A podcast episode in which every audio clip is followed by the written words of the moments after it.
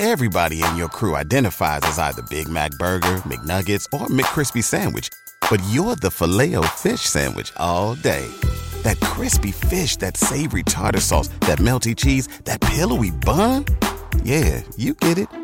Every time. And if you love the filet of fish, right now you can catch two of the classics you love for just $6. Limited time only. Price and participation may vary. Cannot be combined with any other offer. Single item at regular price. Ba da ba ba ba. It's Let's ride. For the words that are recited before each and every game here at Dodger Stadium. Take it away, Vin. It's time for Dodger Baseball.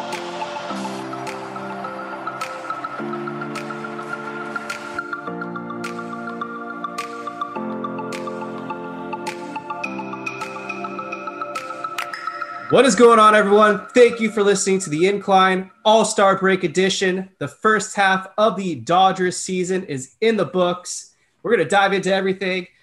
56 and 35 is where the record stands heading into the second half. And me personally, I can't complain given all the nonsense that's gone on this season.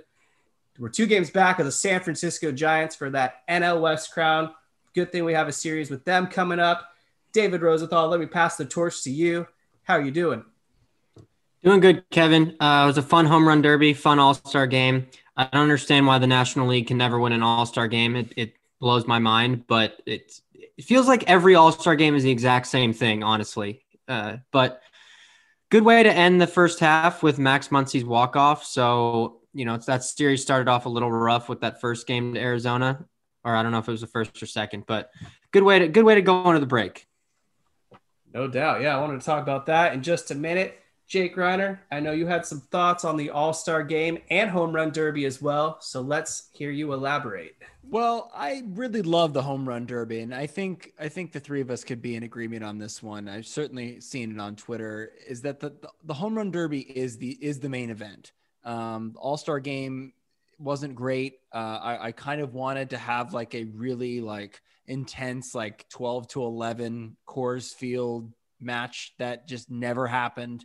Um, it was kind of a, a lackluster uh, All Star game, especially from the National League. I just felt like every single inning, the National League, they, whoever was at the plate was just swinging at the first pitch and popping it up or grounding it out. They were, they weren't really grinding out at bats like we're used to seeing uh, the Dodgers do.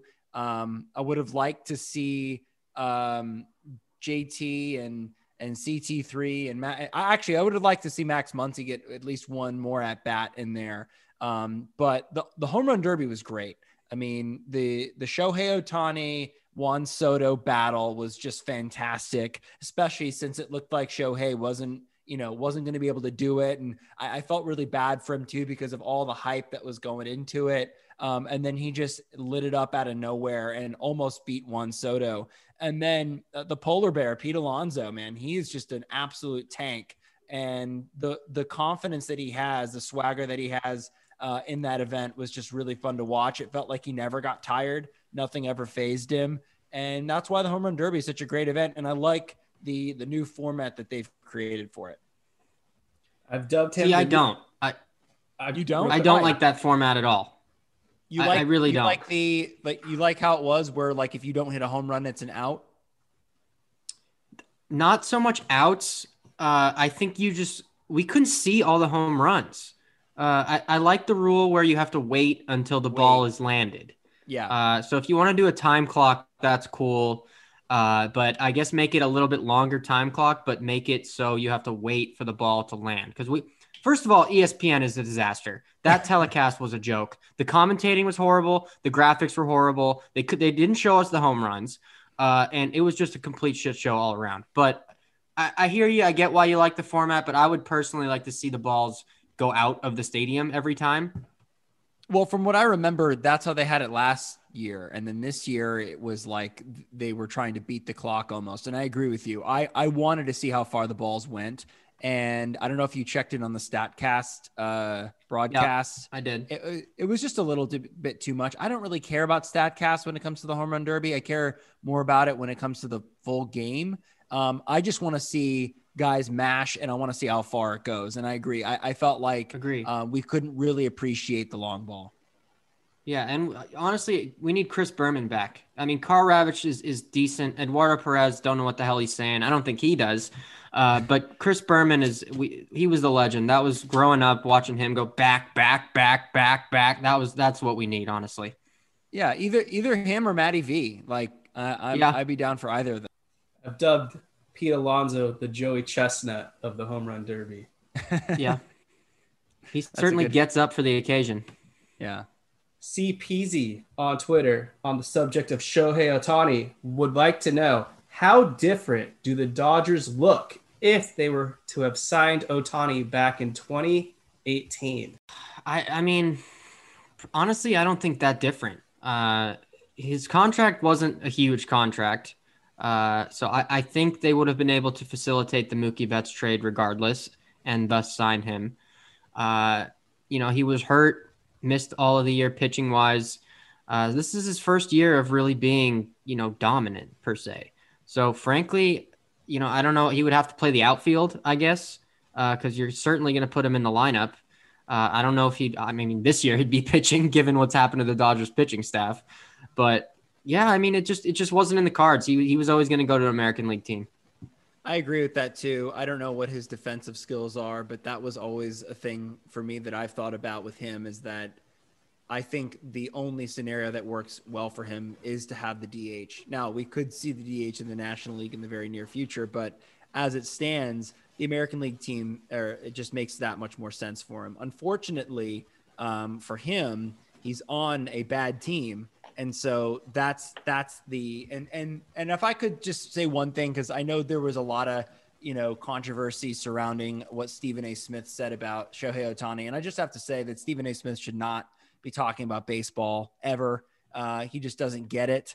Um, and he's way too opinionated about about that subject that he knows nothing about.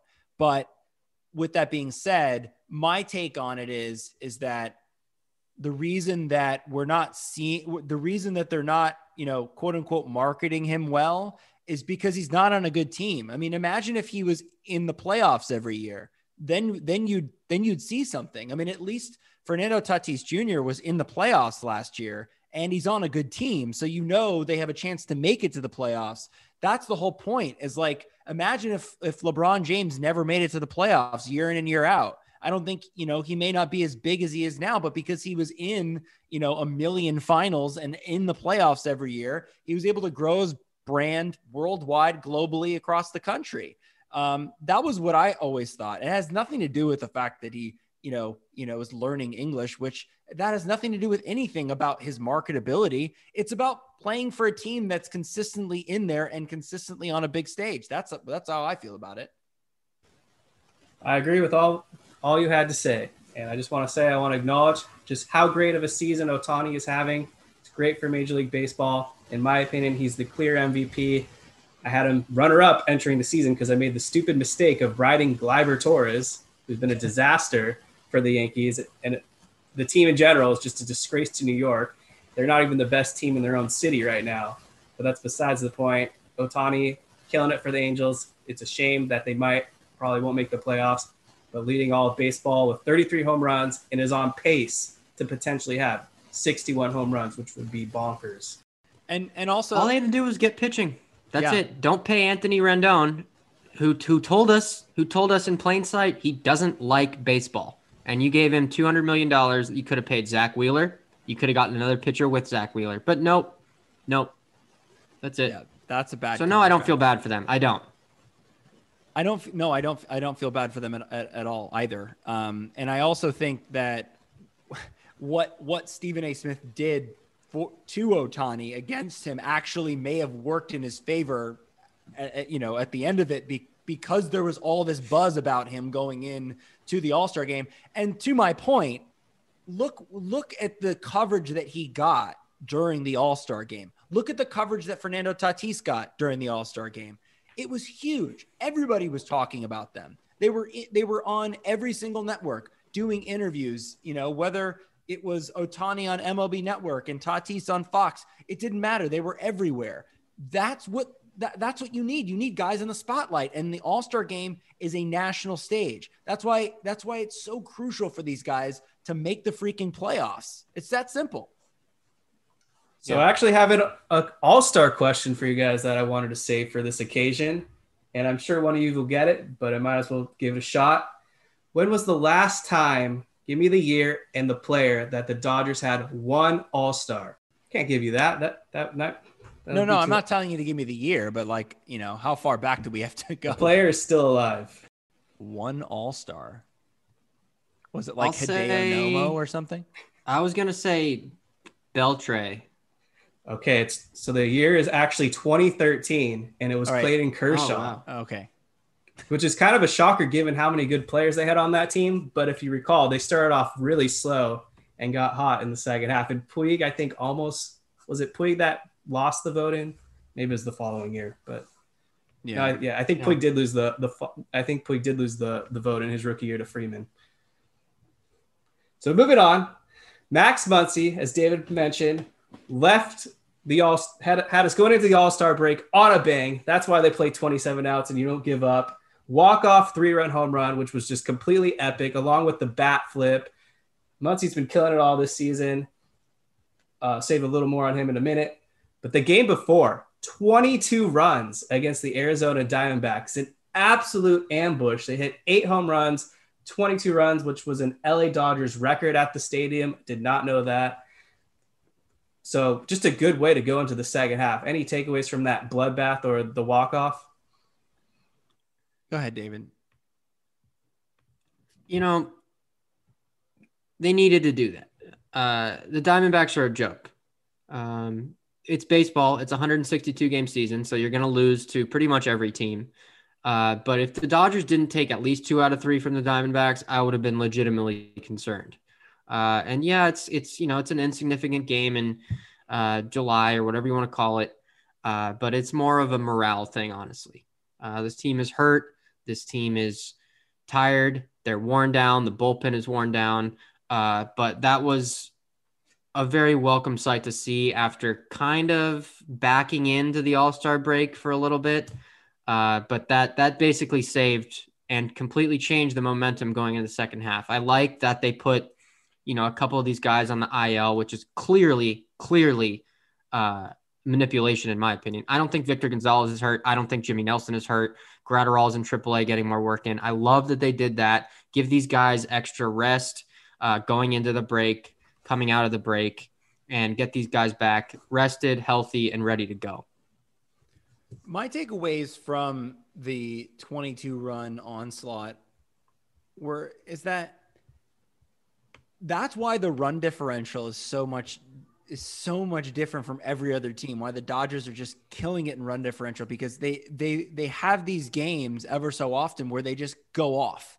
You know whether it's the 22 runs against the Diamondbacks or the 16 runs you know a few months ago against the Brewers I mean they they tend to have these outbursts. And so that's that's why you're seeing huge run differentials. And what what can be so frustrating about this team that we've seen is that you know they could rip off nine in a row and then drop three in a row to the Marlins, then win a game, then drop a then drop the game to the D-backs, and then score 22 runs the next day, and then looked and it looked like the day after it was the same thing of like they, they couldn't buy a run, and then they score six runs over the last two innings. And so that to me, it's it's it's a very frustrating part about this 2021 team, but I couldn't be happier with given all the injuries and given everything that's happened to this team with Trevor Bauer and all that mess to be where they are right now is is un, as actually unbelievable. Um, and they would be winning, they would be leading this division if the Giants weren't out playing out of their minds. I mean, seriously, you Yeah. know, the, the the Padres aren't even aren't even as good as the Dodgers right now, but the Giants are just I mean, who who knows what's going on over there? But I'm I'm I'm, I'm actually pretty happy with with how things ended up considering everything that's gone on this year. But to the Dodgers' defense, when they usually do lose games, it's by one run. And I think a lot of this hedges back to their pitching, which is number one in the National League, a 314 team ERA. So that is the foundation of this team. It's able to keep them in games for the most part. There's a couple players that will outline later in the show, but their bullpen, seventh in the National League right now, 353 ERA. So you have to think Andrew Friedman is monitoring the bullpen situation in a trade or maybe another pickup is on the way. Can I He's shout got- out one guy real work. quick? Yeah. Okay. So over the last two weeks, this guy deserves some love. AJ Pollock, 12 for 33, six home runs, eight RBIs, OPS of 1400. Uh, he was named the NL Player of the Week. He was basically the only one hitting two weeks ago. Uh, he he helped us get out of that slump. I forget who it was against. I want to say the Cubs, maybe. The Cubs he After had a the no-hitter? go-ahead home run. Uh, and then he basically just owns the Diamondbacks, which is pretty funny because obviously funny. it's his former team. Uh, but this guy quietly put together, you know, after some struggles and you know some pretty brutal stretches where he was striking out like every at bat. He's quietly put together a good first half, and a lot of people like to rag on him for, you know, oh this guy sucks. He Oh, strikes Jake. out every time, bad contract. But honestly, the contract really isn't that bad. I think he's getting 11 or 12 million a year. Not that crazy for a guy who, you know, is going to hit left-handers pretty well. Uh, is going to hit 20, 25 home runs. Little little bit of a liability on the defensive side, uh, but he he deserves some credit, uh, especially in the last two weeks. So I just wanted to get that out there. Well, I'm just going to keep it consistent and say he sucks. Um, so that uh, because every time I do, he ends up playing well. So screw you, AJ. I had a big feeling July was going to be his month. But you know, the one thing that I think we can still continue to knock Pollock on it is he needs to show up in the postseason because he's really yet Yeah. to do that for us. And so until he And does late that, innings with men on base. that too. So until he does that, you know, rightfully so, we can still rag on him a little bit. But yeah, six home runs in July. That's really impressive. And you already mentioned the OPS is just off the charts and he's seeing the ball really well.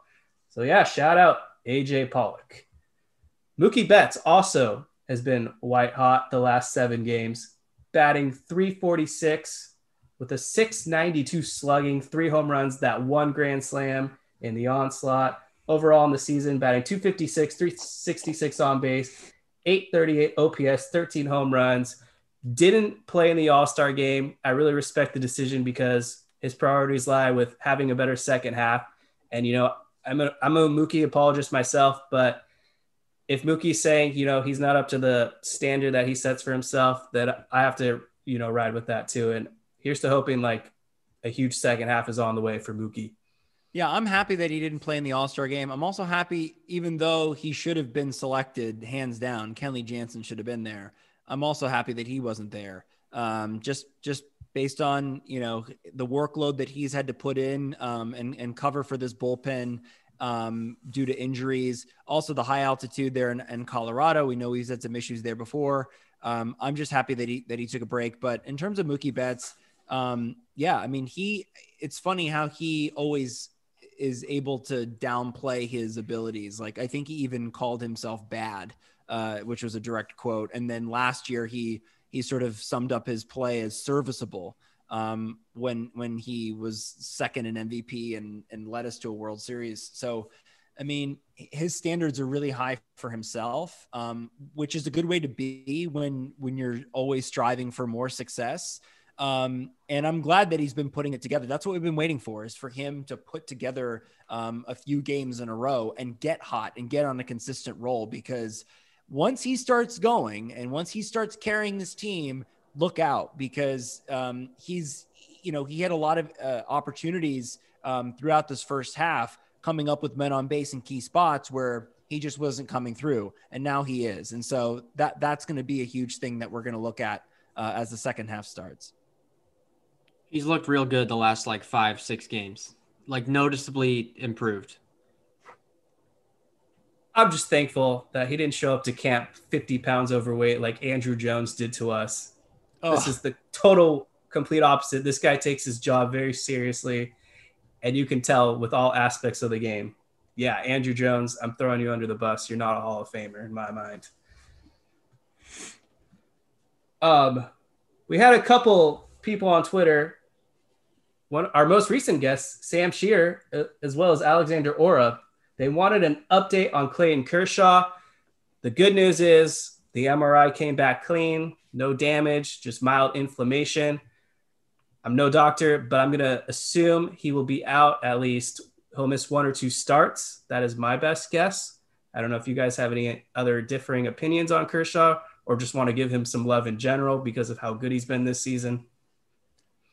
Yeah, I don't think the Dodgers are going to rush him back. Um, so I, I, think your assessment is right that he may miss a couple of starts. I, there's no reason to to rush him back at this point. Um, but they do need starters. I mean, that, that's clear as day. Even with a healthy Kershaw, they need starters because they they have him, they have Buehler, they have Urias, and and Gonsolin, who's kind of been improving a little bit, but um, still unclear there. And we don't know where David Price is in his development. It's taking him a little too long, in my opinion, to kind of get where he needs to be. But yeah, Kershaw, I mean, look, anybody that thought Kershaw was washed can just, you know, can just shut up because the, the dude just continually adjusts and gets better. Uh, he, he ages like a fine wine. And he he has been one of the the the most underrated pitchers for us this year, and he's a big reason why we're, we have one of the best you know starting rotations in, in all of baseball, given all the injuries and given all the other bullshit. Yeah, I would guess one start. Uh, you know, he's been playing catch. I think they're giving him the All Star break to just shut down and, and just rest up. Uh, I would guess he misses one start, and I think they just go with what they got and probably some form of a bullpen game. Uh, Andrew Friedman's going to get a starter of some kind at some point here. Uh, I don't know when that's going to be, uh, but he's he's not going to sit on his hands for you know the rest of the month. The trade deadline's coming up towards the end of the month, uh, and and there's going to be some some pieces moving around. I know the Dodgers are attending Cole Hamels' showcase. I believe that's in I don't know if it already happened or if it's in two days. I, I, I want to say July 16th is what I remember. Uh, but that could be an interesting name. Don't have to give up anything to get him.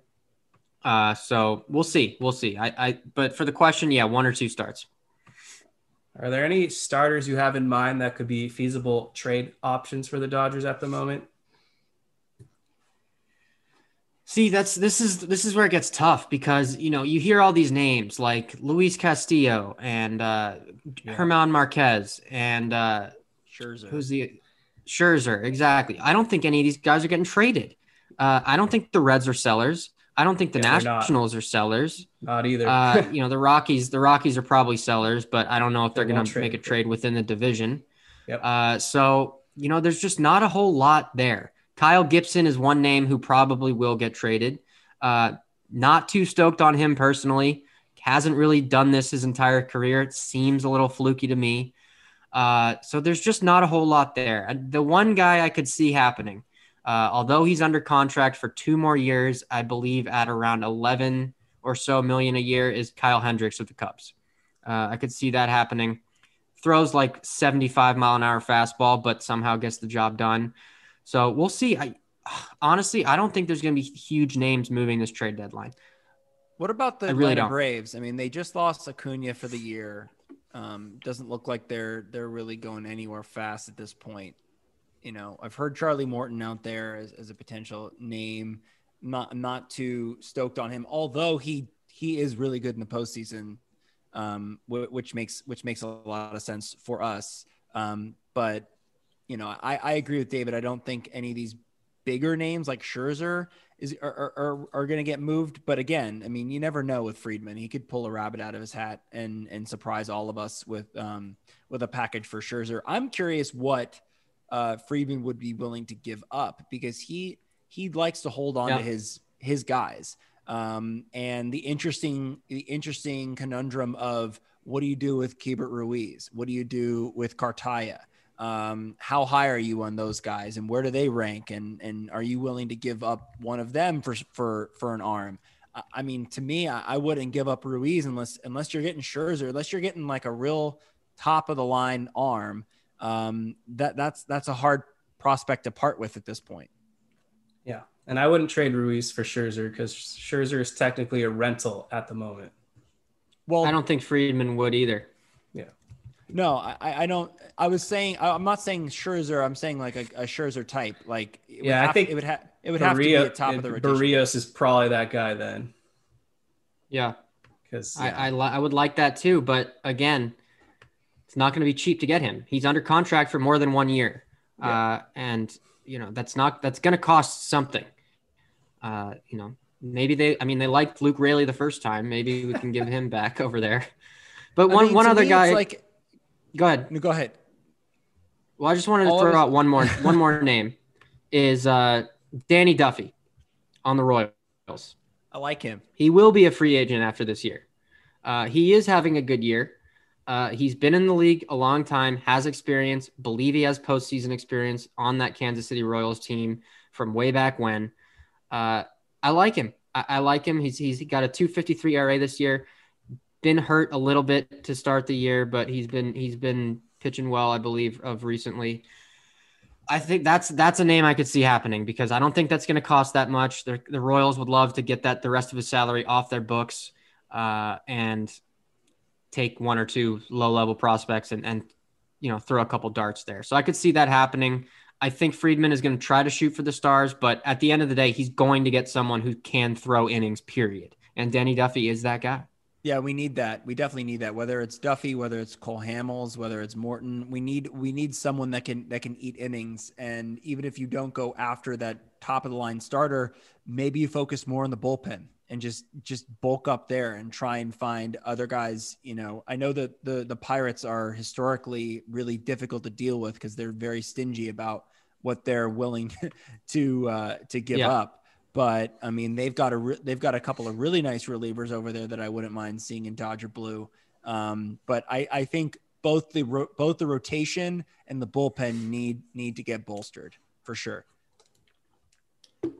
I agree. And frankly, we've seen Friedman do this before, but I, I think he's going to trade for a, a reliever that we've never heard of, uh, who ends up being kind of solid, akin like Adam Kolarek per se, Mm. something like that. Like who the who the hell is that guy? I'm still holding out for Taylor Rogers. I think he's the perfect bullpen fit for this team. Is he the Twins He- guy yeah. or the Giants guy? Twins left. Twins. Yeah. Um, Yeah, there's too many Rogers Which pitchers. twin? out Which there. twin is he? yeah, and they're all twins and brothers, like literal Who- twins. is your guys' first half MVP so far? I mean, for me, it's Go ahead, Jake. for me, it's Max Muncy.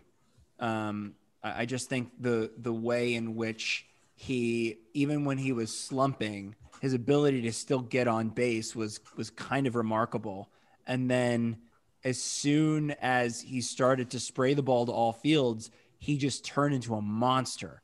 And I don't think that there isn't there there are too many players in the game that hit no doubt no doubt home runs like he does the every time he hits a home run, it, there's no, you know, there's no way it could not be a home run. I mean, he just absolutely crushes the ball. The way he ended uh, the first half with a walk off was just absolutely perfect. By the way, side note, that Joe Davis call I think was his best this year, um, where he said they don't even move. I, I really love that call. But yeah, to me, it's Max Muncy. I mean, he he is the guy. Um, you know, the as Vin Scully would say, the meat, meat and potatoes guy. He he is the guy that you know you can rely on um, in any big spot, and he'll give you a great at bat. And I like the fact that he's being more aggressive at the plate than he was during the very beginning part of the season, where he was being a lot more selective. He's being aggressive, but he's also has the best eye in the game, so you know he's not chasing anything either. He's just been he's just been awesome, and and, and he's my first F MVP. Yeah, I was going to say the same, but I'll, I'll go with someone different. Uh, Justin Turner.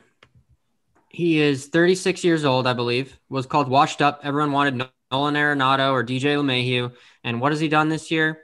15 home runs, 50 RBIs, 93 hits, OPS right at 900, 391 on base percentage, 24th in baseball in WAR.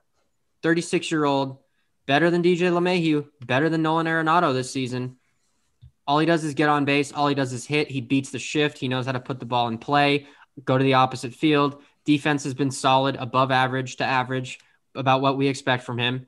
Uh, and he's he's just been the, the constant. You know, I would say Muncy has been the constant too, but he did miss a little bit of time. Uh, Justin Turner's been steady the entire damn season. Uh, and frankly, he needs more respect league wide for what he's doing.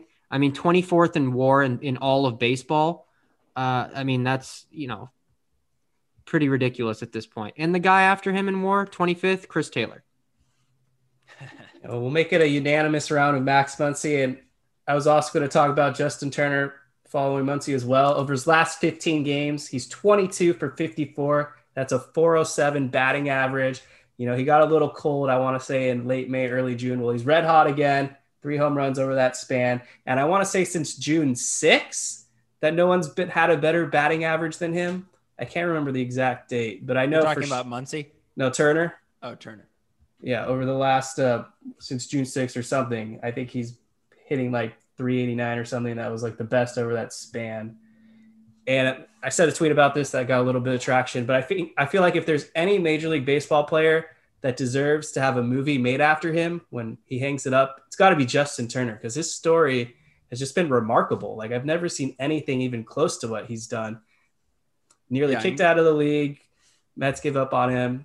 Goes to like some alumni workout, gets scouted by Wallach. Colletti gives him the shot.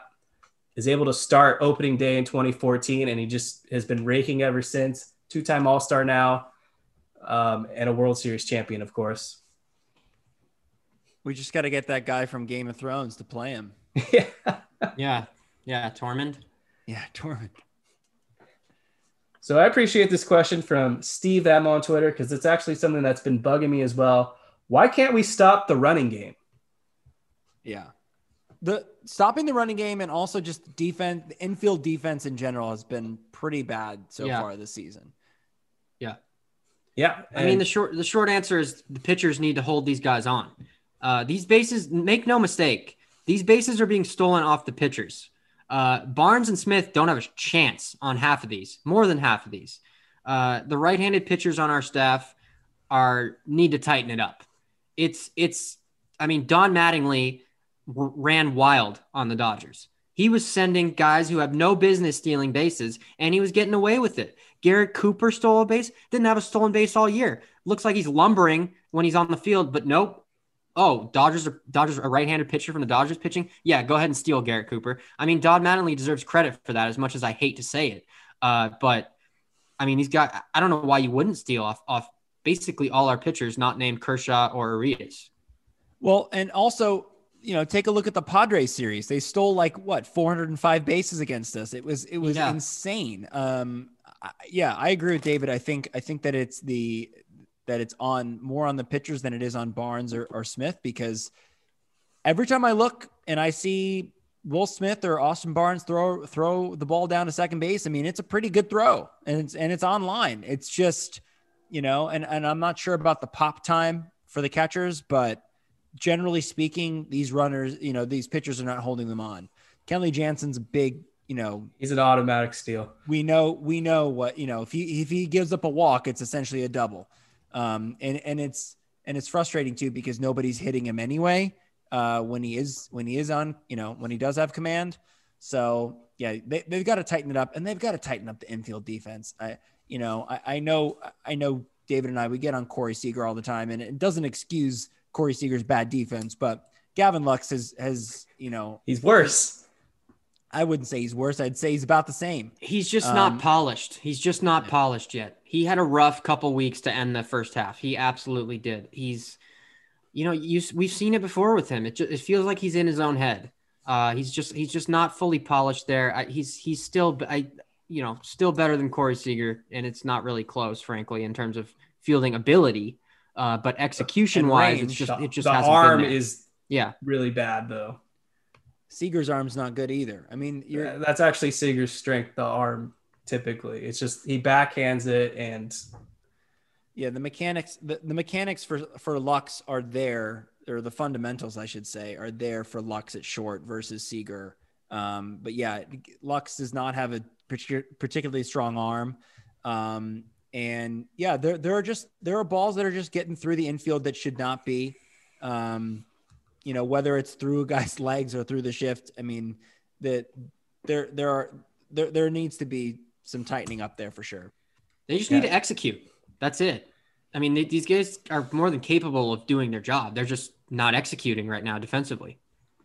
the Dodgers love to shift more than anyone else. They still lead baseball in that, and they actually have more shifts than the Giants and Padres combined. But back on the the catching issues, I'm going to say 75% is on the pitchers, no doubt. But that other 25%, I don't know, man. Smith has allowed a league leading 46 stolen bases. And I feel like part of your job as a catcher is to warn your pitcher if a guy is leading off a little too far. And I just don't see, I don't see that communication. 26%. Well, I mean, he's also leading, he's leading the league in caught stealings too, though. So it just means it's just these guys But are just per- stealing off percentage, of us constantly. Not percentage. 26%. That's not leading. And then Barnes is at 21%. He's been pretty bad as well. But I'm going to throw Molly Buss. Um, I did like her article where she said that it was all on Barnes and the pitchers. Smith has been just as bad as Barnes, in my opinion. So they got to tighten it up all around. And I hope they work on that. Another question comes from Blues Jam Hawaii. Do the hitting coaches not tell Bellinger to slow down his swing? Because he noticed that he's swinging at a lot of high fastballs up. I mean, I don't think that's a question of slowing down his swing. I think that's not being able to catch up to the high fastball, if anything. Um, we've seen we've seen throughout his entire career, we've seen opposing pitchers and teams have a game plan against Cody Bellinger. Last year, uh, it was pounding him inside.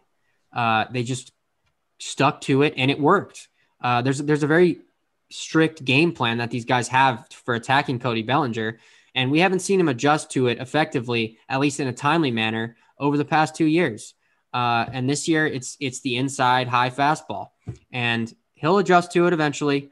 Uh, I think Van Scoyoc is on it. I think Cody's on it, uh, but traditionally, we haven't seen him adjust in a timely manner, and I think that's just what it comes down to. Keep in mind he's going to be a father soon, so just look out. That's that's Yeah, what I'm about saying.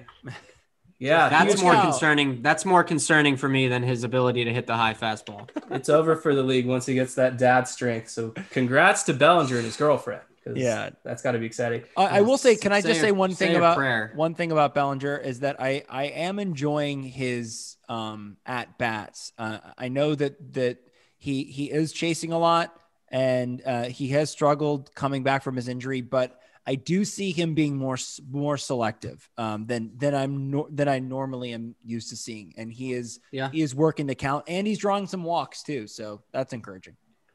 My Yeah, biggest keep in issue. mind, you know, everybody, he's got half the amount of at bats than, you know, the guys who've been healthy all year have. You know, Turner's got 300 at bats, Bellinger's got 150. So it's going to take a little bit, but he'll get there. Yeah, I knew this shoulder surgery was going to be a huge part this season, but my biggest issue right now is more with Roberts continuing to bat him cleanup. Only has a 154 average. I assume that's going to change when Corey Seager returns to the lineup this coming July 19th against the Giants, and we'll see probably Max Muncy back in the cleanup spot. You know, Bellinger had a great game batting sixth. He went deep. The Dodgers slugged. Then Roberts put him back into the cleanup role, had another bad game. So I think Bellinger being lower in the lineup is going to be more beneficial to him in the long run. And I mean, in the postseason, he didn't bat cleanup either, and he was perfectly fine. So So if Bellinger's doesn't bat fourth, who do you move up there? Pollock? oh, for Before the next, Seager returns, Yeah, before Seager returns. I mean, I guess I would assume Smith? it'd be Smith. I mean, Yeah. no, definitely not. I'd rather have Bellinger in that spot. I mean, it's the Rockies pitchers. They're, you would expect them to be pretty bad, so I'm not too concerned, I guess, over the next two or three games. But yeah, it's going to be Muncy moving forward. All right. This is where the show gets a little dicey, but he is on the Dodgers, so we're kind of obligated to talk about him. And yes, I'm speaking of Trevor Bauer, who was just spotted with Rachel Luba in Zion, a very beautiful place. But nonetheless, the latest is that the Players Union and Major League Baseball and all that have agreed to extend his um, leave of absence or per se, whatever, which means Bauer is still going to get paid $1.5 million a week. I believe the uh, trial or whatever is on July 23rd. So hopefully we have more answers there. Yeah, it's a it's a hearing. A hearing, yes. Hearing. Yep. Thank you for the correction. And we have a question from Ryan at Catch the Blues, one of our best fans out there. At what point do the Dodgers start to get out of the Bauer contract? What has to happen? I mean, we were we were talking about this, the three of us, earlier in the day. Uh, we don't really know. I don't think anyone really knows what the deal is in terms of the contract. Um, obviously, you want you know justice to be carried out one way or another as the first priority, but you know, this is a guy the Dodgers just gave a hundred million dollars to. So that, that, you know, that's going to be in Dodgers fans' minds, rightfully so as well. Um, I believe, to my understanding, uh, and I think to Kevin's understanding as well, is if you're suspended by MLB, you don't get paid. You miss you miss that part of your contract. So I think that is going to be determined if MLB decides to suspend him after their investigation and after the authorities' investigation, then I think the Dodgers are off the hook for part of his contract. Obviously, not all. And the, the, the key thing to, to note here is three, the three year contract next year and the year after are player options. So if he says, Yep, I trigger the option, that means the Dodgers are on the hook for however much it is 40 million or whatever it was. Uh, so it is going to get pretty dicey here and especially you know if he is innocent, uh, if he is found to be innocent or you know not suspended or charges dropped, that's where the Dodgers are going to have to make a decision. Uh, are they going to eat the money and cut ties with this guy entirely, or are they going to bite the PR bullet uh, and basically spit in a lot of fans' faces who don't want to see this guy pitch ever again, regardless of the outcome, and send it back out there? So, to my understanding, that that's what that's how I understand it right now. I don't know if you guys you know have any other thoughts on it but that's that's all i got for for this right now. Yeah that sounds about right. Um i just don't think that regardless of what happens however the legal process plays out i don't think he pitches for the dodgers again. And i don't think you know he may or may not pitch in the majors again. That's i don't know if i'm i'm ready to make that call but i don't think he pitches for the dodgers again i mean you've already seen um, the Dodgers pull his merchandise from the stadium. They canceled his bobblehead night. A you had to whole you yeah you had, had to, to do that. But I'm just saying of all the of all the different events that have happened, you've also seen like a number of players unfollow him on Instagram, and some of the the most prominent players on the team, um, like Justin Turner and Kenley Jansen, uh, to name a few. There's a bunch of other ones. Um, I just don't see how he makes it out of this, regardless of what of, of what happens.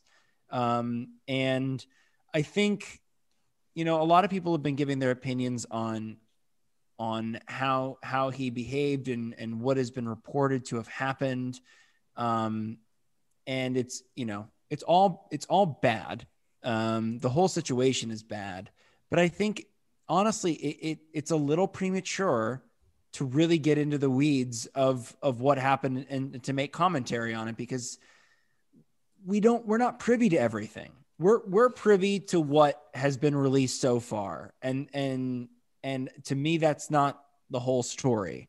Um, and we're just honestly going to have to wait and see. And I know that's a tough thing for people to hear. And I know that in the world we live in, we want we want answers and we want things given to us immediately. Um, but that's just, that's how this that's how it's supposed to play out. Um, it's not supposed to be immediate and swift. This is a very these are very serious allegations, and I think that the the police department, Major League Baseball, the Dodgers are taking their time with this as well. They should, um, in order to come to the best decision. Um, again, whether or not he whether or not they decide to arrest him or file charges against him Major League Baseball can kind of do what it wants separately. It can suspend him regardless of what happens with the with yeah. the criminal legal process if there is one.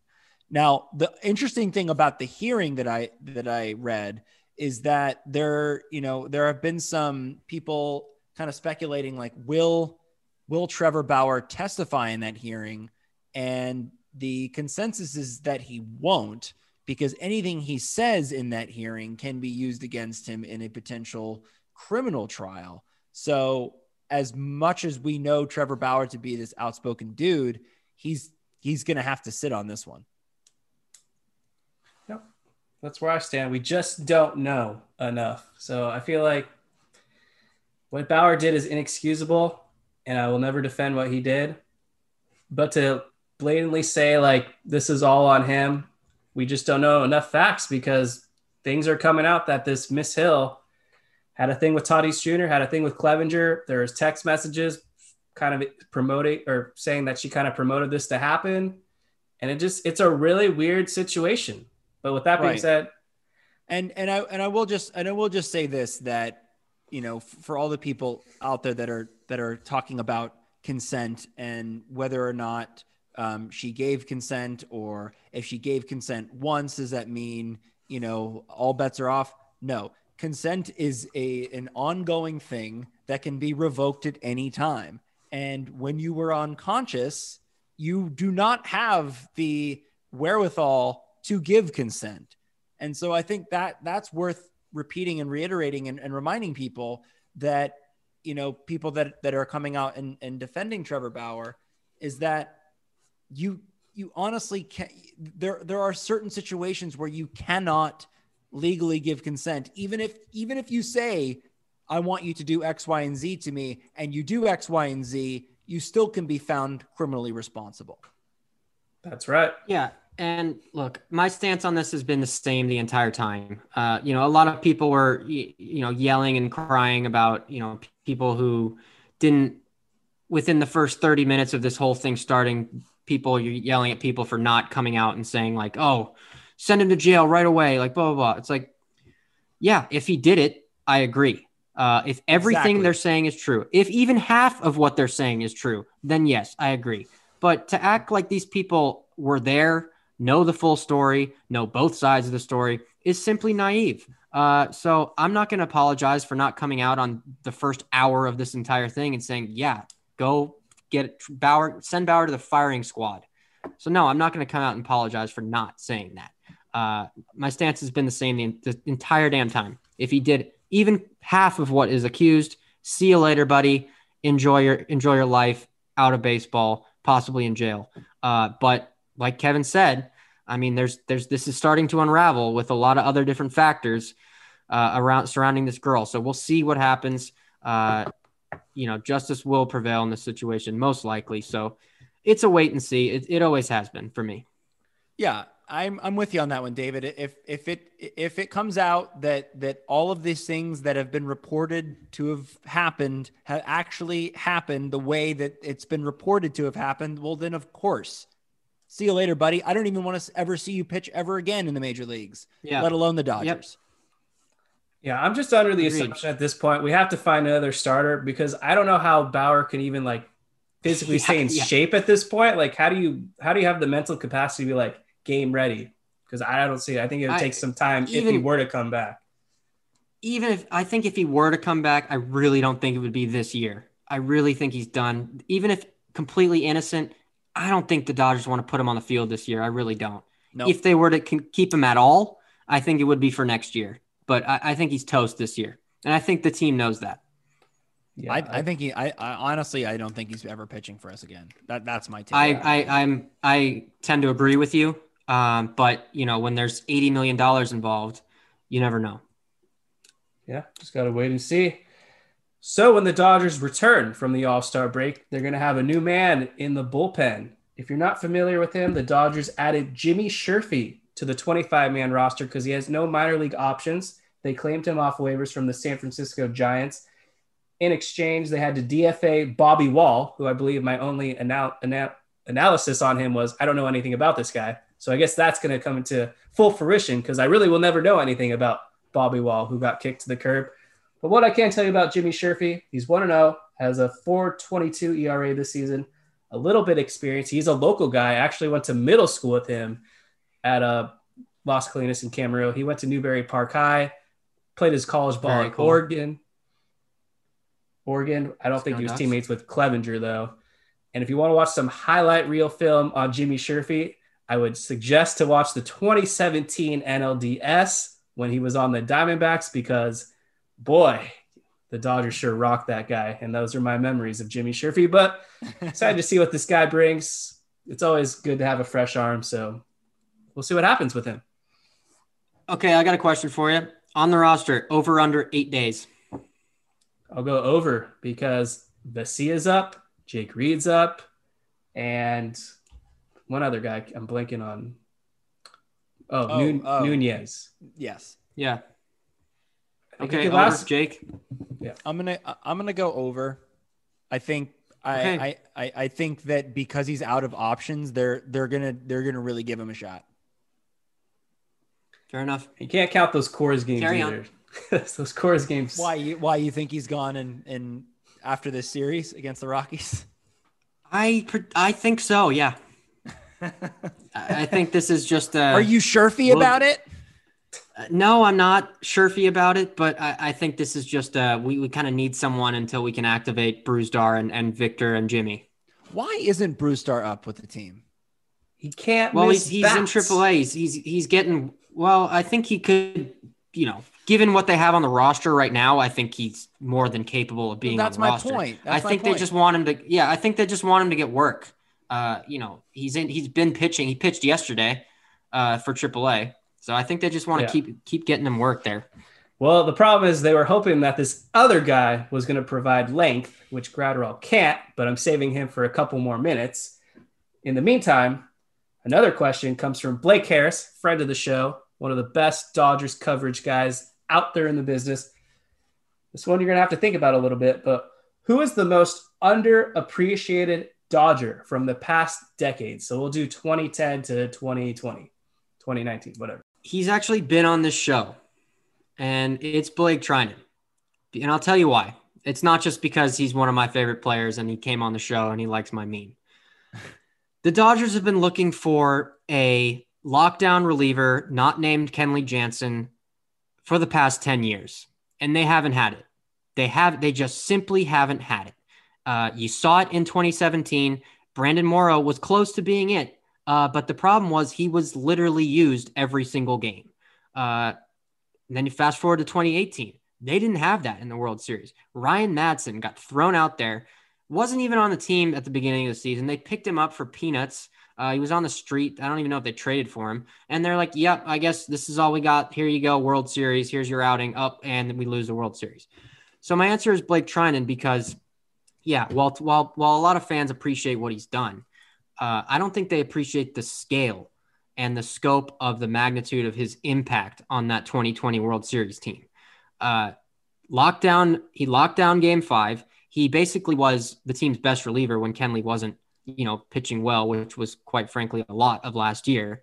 Uh, and he was he was basically along with Mookie Betts, he was the missing piece. So I think he honestly is the most underappreciated Dodger in the last ten years. I almost feel like I'm obligated to say Austin Barnes, but I really don't want to go down that path. So I think I'm going to go with Andre Ethier. And you know, he was beloved by a lot of Dodgers fans, no doubt. But I felt like he was is on he the underappreciated. I, I felt like he, he was, was on. The, I'll let you make your favorite. case. I'm sorry. I felt go ahead, like go ahead. On... I'll shut up. okay.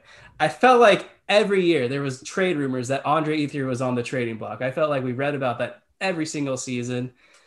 Um, in terms of towards the end, I feel like a lot of people were calling him washed up, injury prone. But whenever he came up and was healthy, that dude was clutch. And I feel like he's going to go down as one of the most underrated Dodgers in terms of team history because that guy was just phenomenal. You ready for mine? Hanley Ramirez. I I think Hanley Ramirez. When we think about Hanley Ramirez, the, the one thing that that everyone brings up, two things that people bring up, are the broken rib, but also the fact that he messed up Kershaw's perfect game. People forget how clutch this dude was. And speaking about the broken rib game, I think the Dodgers beat the Cardinals if Hanley Ramirez isn't injured. I mean, and he did end up playing through that. But I think that I think the Dodgers go on. You know, who knows what would have happened that that season if they if they get past the Cardinals there. But I just think in terms of um, guys that we tend to forget about. I mean, he in in 2013 in in just 86 games he hit 345 with an over a thousand OPS and he was eighth in MVP voting, which is crazy because he only played 86 games.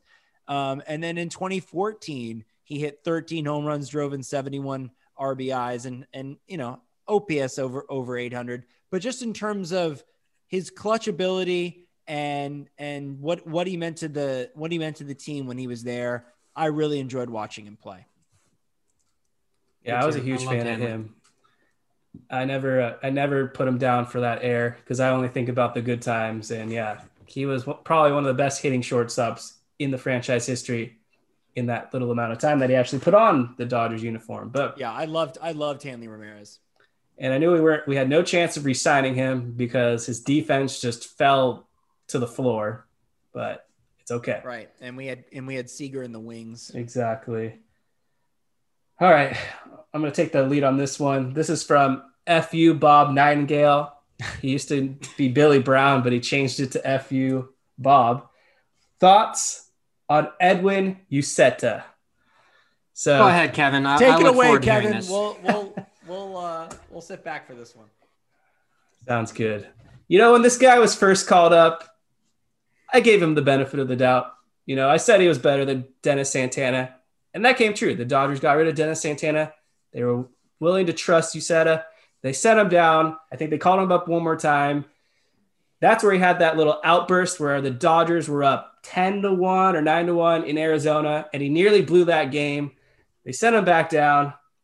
That was when I realized this guy might not be good. But then they called him up. They called him up. Uh, called him up again recently, as we all know, and it's just been terrible. He gave up a walk-off, no doubt bomb to Jesus Aguilar. He's made 11 appearances now. He's 0-3 with an 8.10 ERA.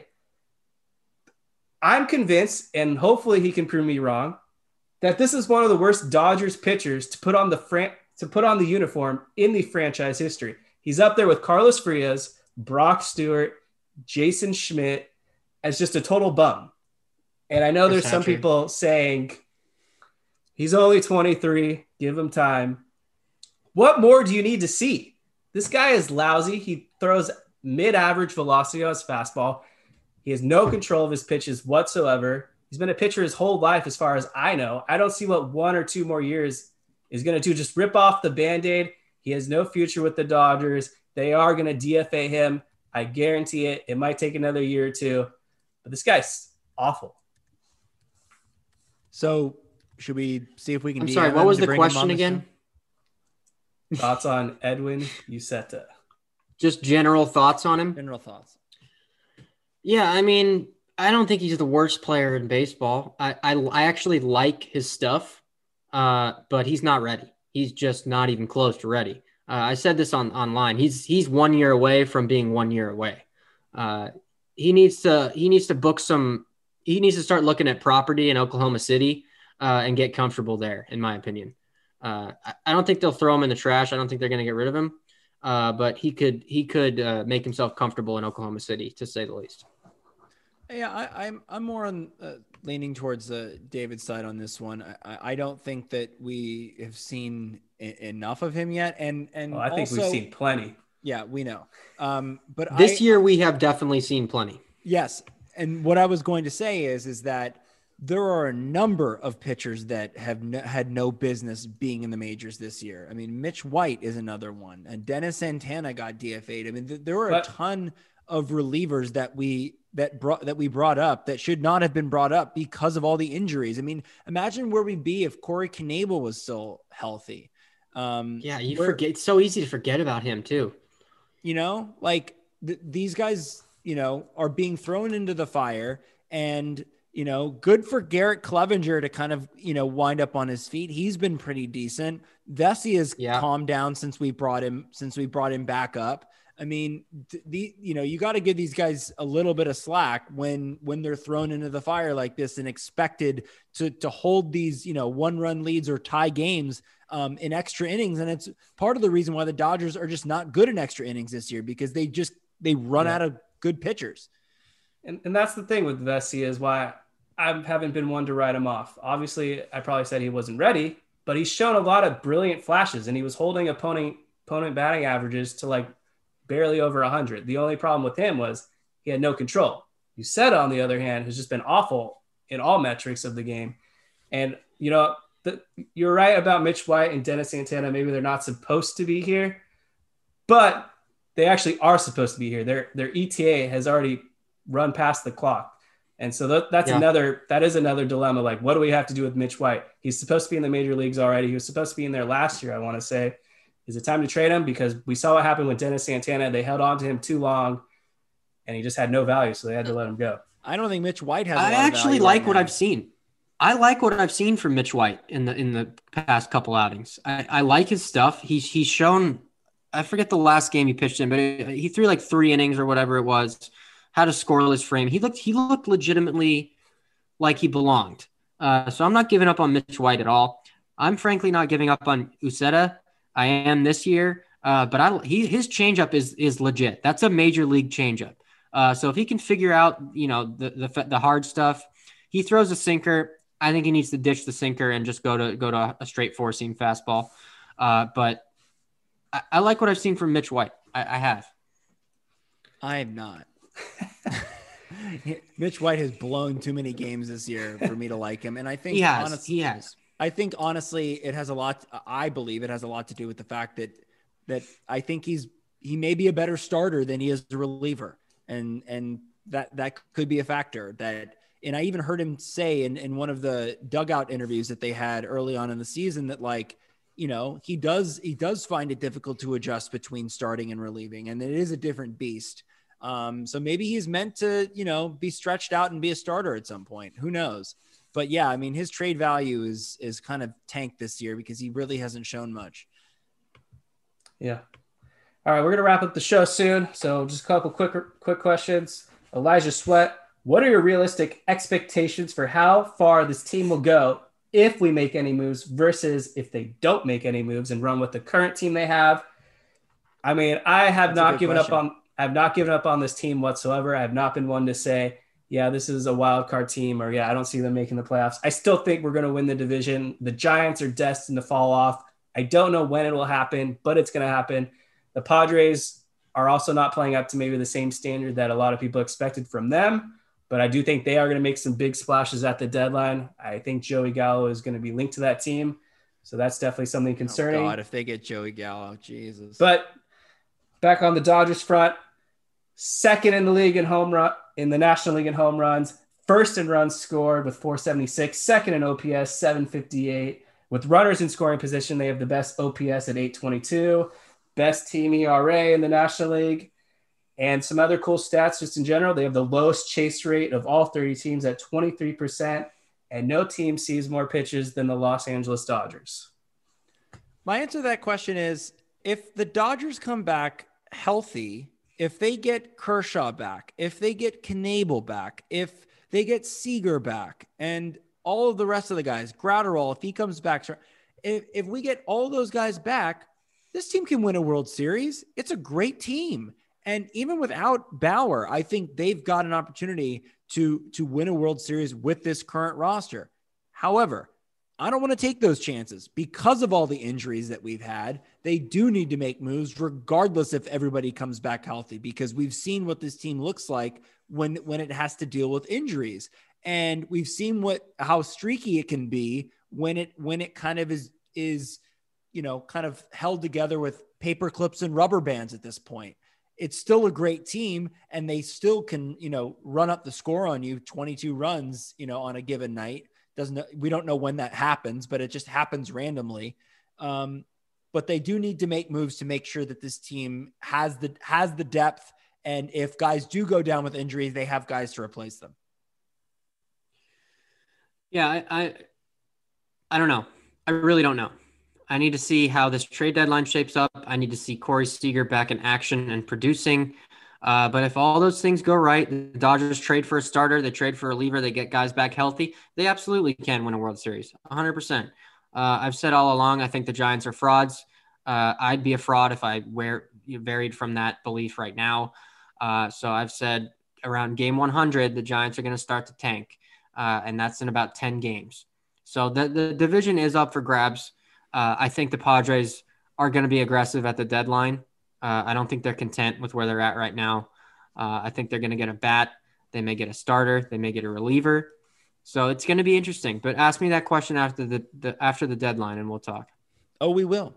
and they got we the will. Giants coming up after the Rockies at Dodger Stadium. And I already mentioned Corey Seager will be back, so they don't really need to acquire a bat at the deadline, despite maybe the disappointments that we've seen from Sheldon Neuse, DJ Peters, Luke Raley. Getting back Seager, and now you have a white hot AJ Pollock. Boy, this team is going to put up runs. And Albert Pujols. How about Pujols also? Yeah. yep. Absolutely. I, I think offensively this team is fine. Could they could they stand to add a guy like Nick Castellanos? Sure, anybody could, but the the focus has to be pitching. 100%. Final question comes from Gorilla Golf. With the Dodgers' massive run at pitchers in this most recent draft, do you think that means the team is more likely to spend on their own hitters? Pretty interesting question, but Hmm. the way I look at it, first of all, is this will come down in a few years, but Julio Urías, represented by Scott Boras, probably gone. Clayton Kershaw, three years or so, he'll be retired or gone elsewhere. Walker Buehler will be a free agent. That's going to be a big decision to come up. Does he chase Gerrit Cole money? I don't know. But already they have Josiah Gray, Bobby Miller, and Ryan Pepiot. Those are three potential bona fide ace arms that you're going to add to this rotation. And now you get another draft class with a bunch of pitchers. That makes me think, yeah, they're not going to have to spend money on the pitching because they're going to be stacked. And hopefully some of these guys can amount to being good relievers as well. A lot will depend if they pay Corey Seager, because then I think that becomes obvious that they're going to pay Cody Bellinger. We already have Mookie Betts locked up. And then, I mean, Max Muncy, I guess you'll have to decide what to do with him. But other than that, I think for the most part, this team is set in stone besides Chris Taylor, because I think he might chase kind of like what AJ Pollock got. So another Paper decision. to be chaser? made. Paper chaser. Yeah, here here's my answer to that. It's it's twofold.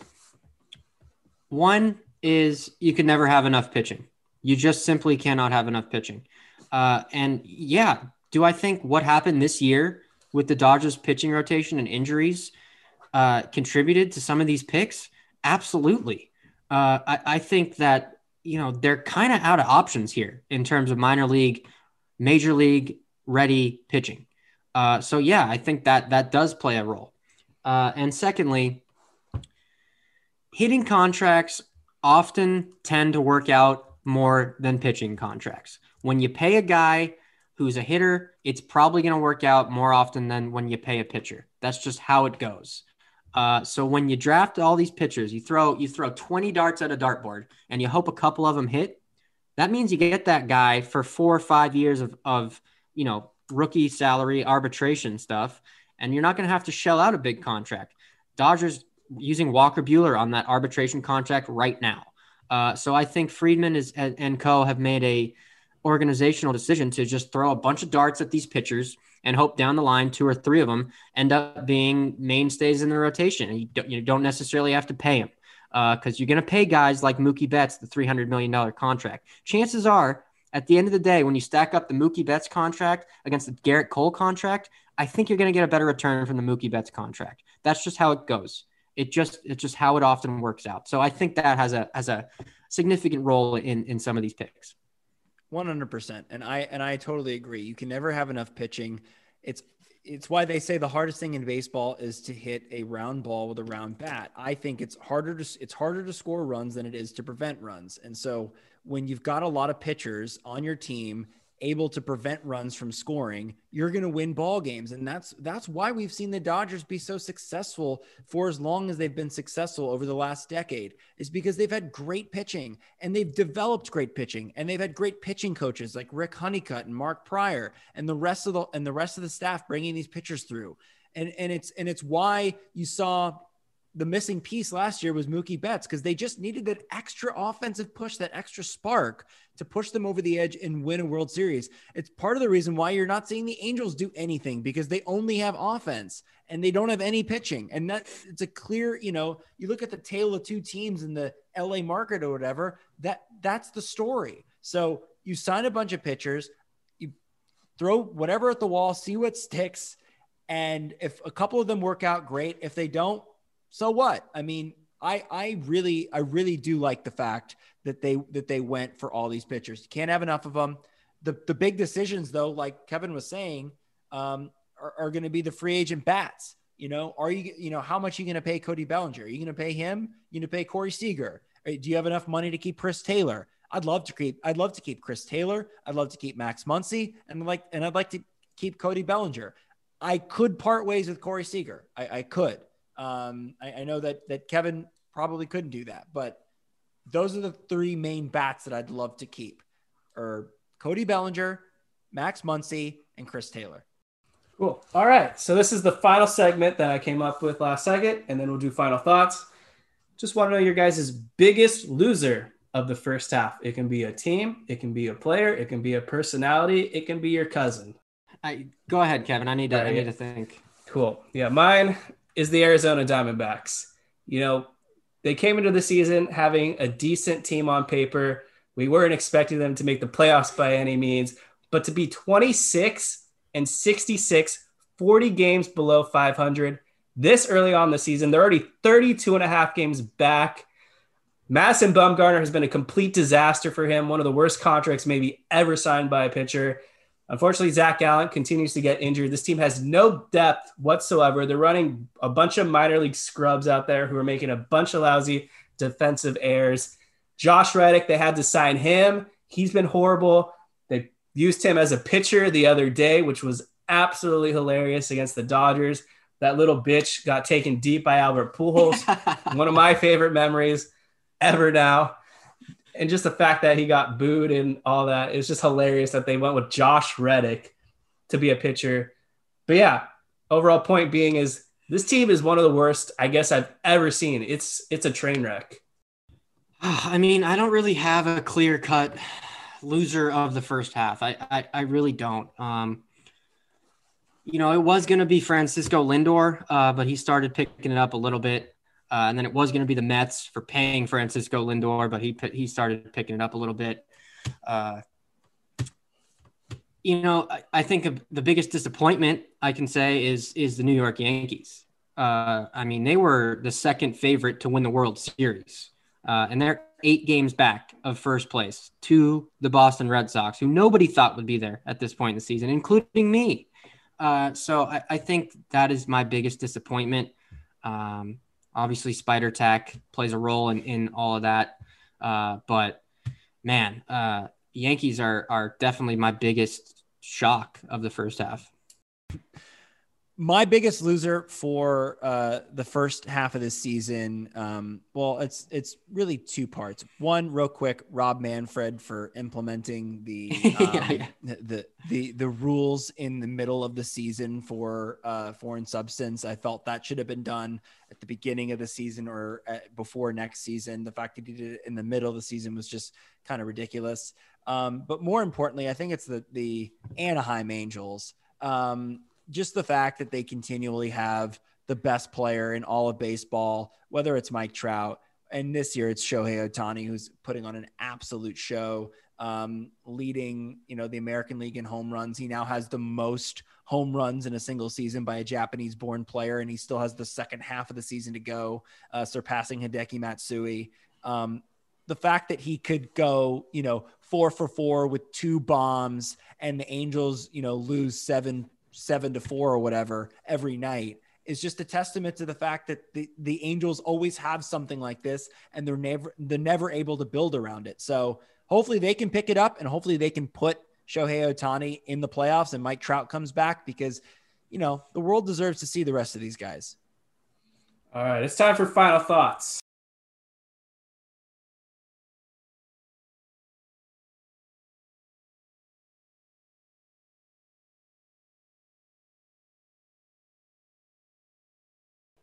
I'm looking forward to the second half. I'm really excited to see the Dodgers get healthy again. Um, I'm excited to see uh, what what happens with this team at the trade deadline. I think Andrew Friedman is going to be very active. He's going to make he's going to make a lot of moves um, because he needs to. A needs lot to. of moves. Wow. Yeah, I do. I do. I think Um, I think he has to. two players tops. That's what I that's what I would say. Yeah, that that that to me is you know a lot of moves, more than one. Okay. Um, yeah, I think I got cursed by the Padres last year when they made like 10 moves. So now like I'm like No, no, no. I don't think it's I don't think it's going to be like that. But I do I do think that that Friedman knows he he needs to make some moves, whether that's trades or whether that's you know signing like a Cole Hamels or something like that. I'm excited to see uh, what new additions are added to this team because we definitely need them.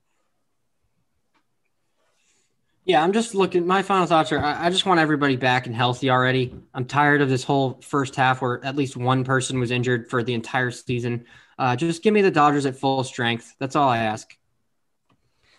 Absolutely. Yeah.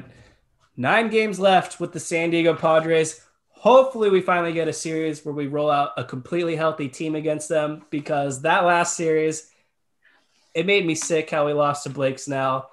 You know, I Yeah. still am on record saying those were must-win games, and to this to this very day, it, it still matters because we are two games back. If we didn't get swept, you know, we're one or maybe zero games back. But regardless, this is crunch time. Dodgers are notorious are known for being a good second half team, so let's just keep that magic rolling.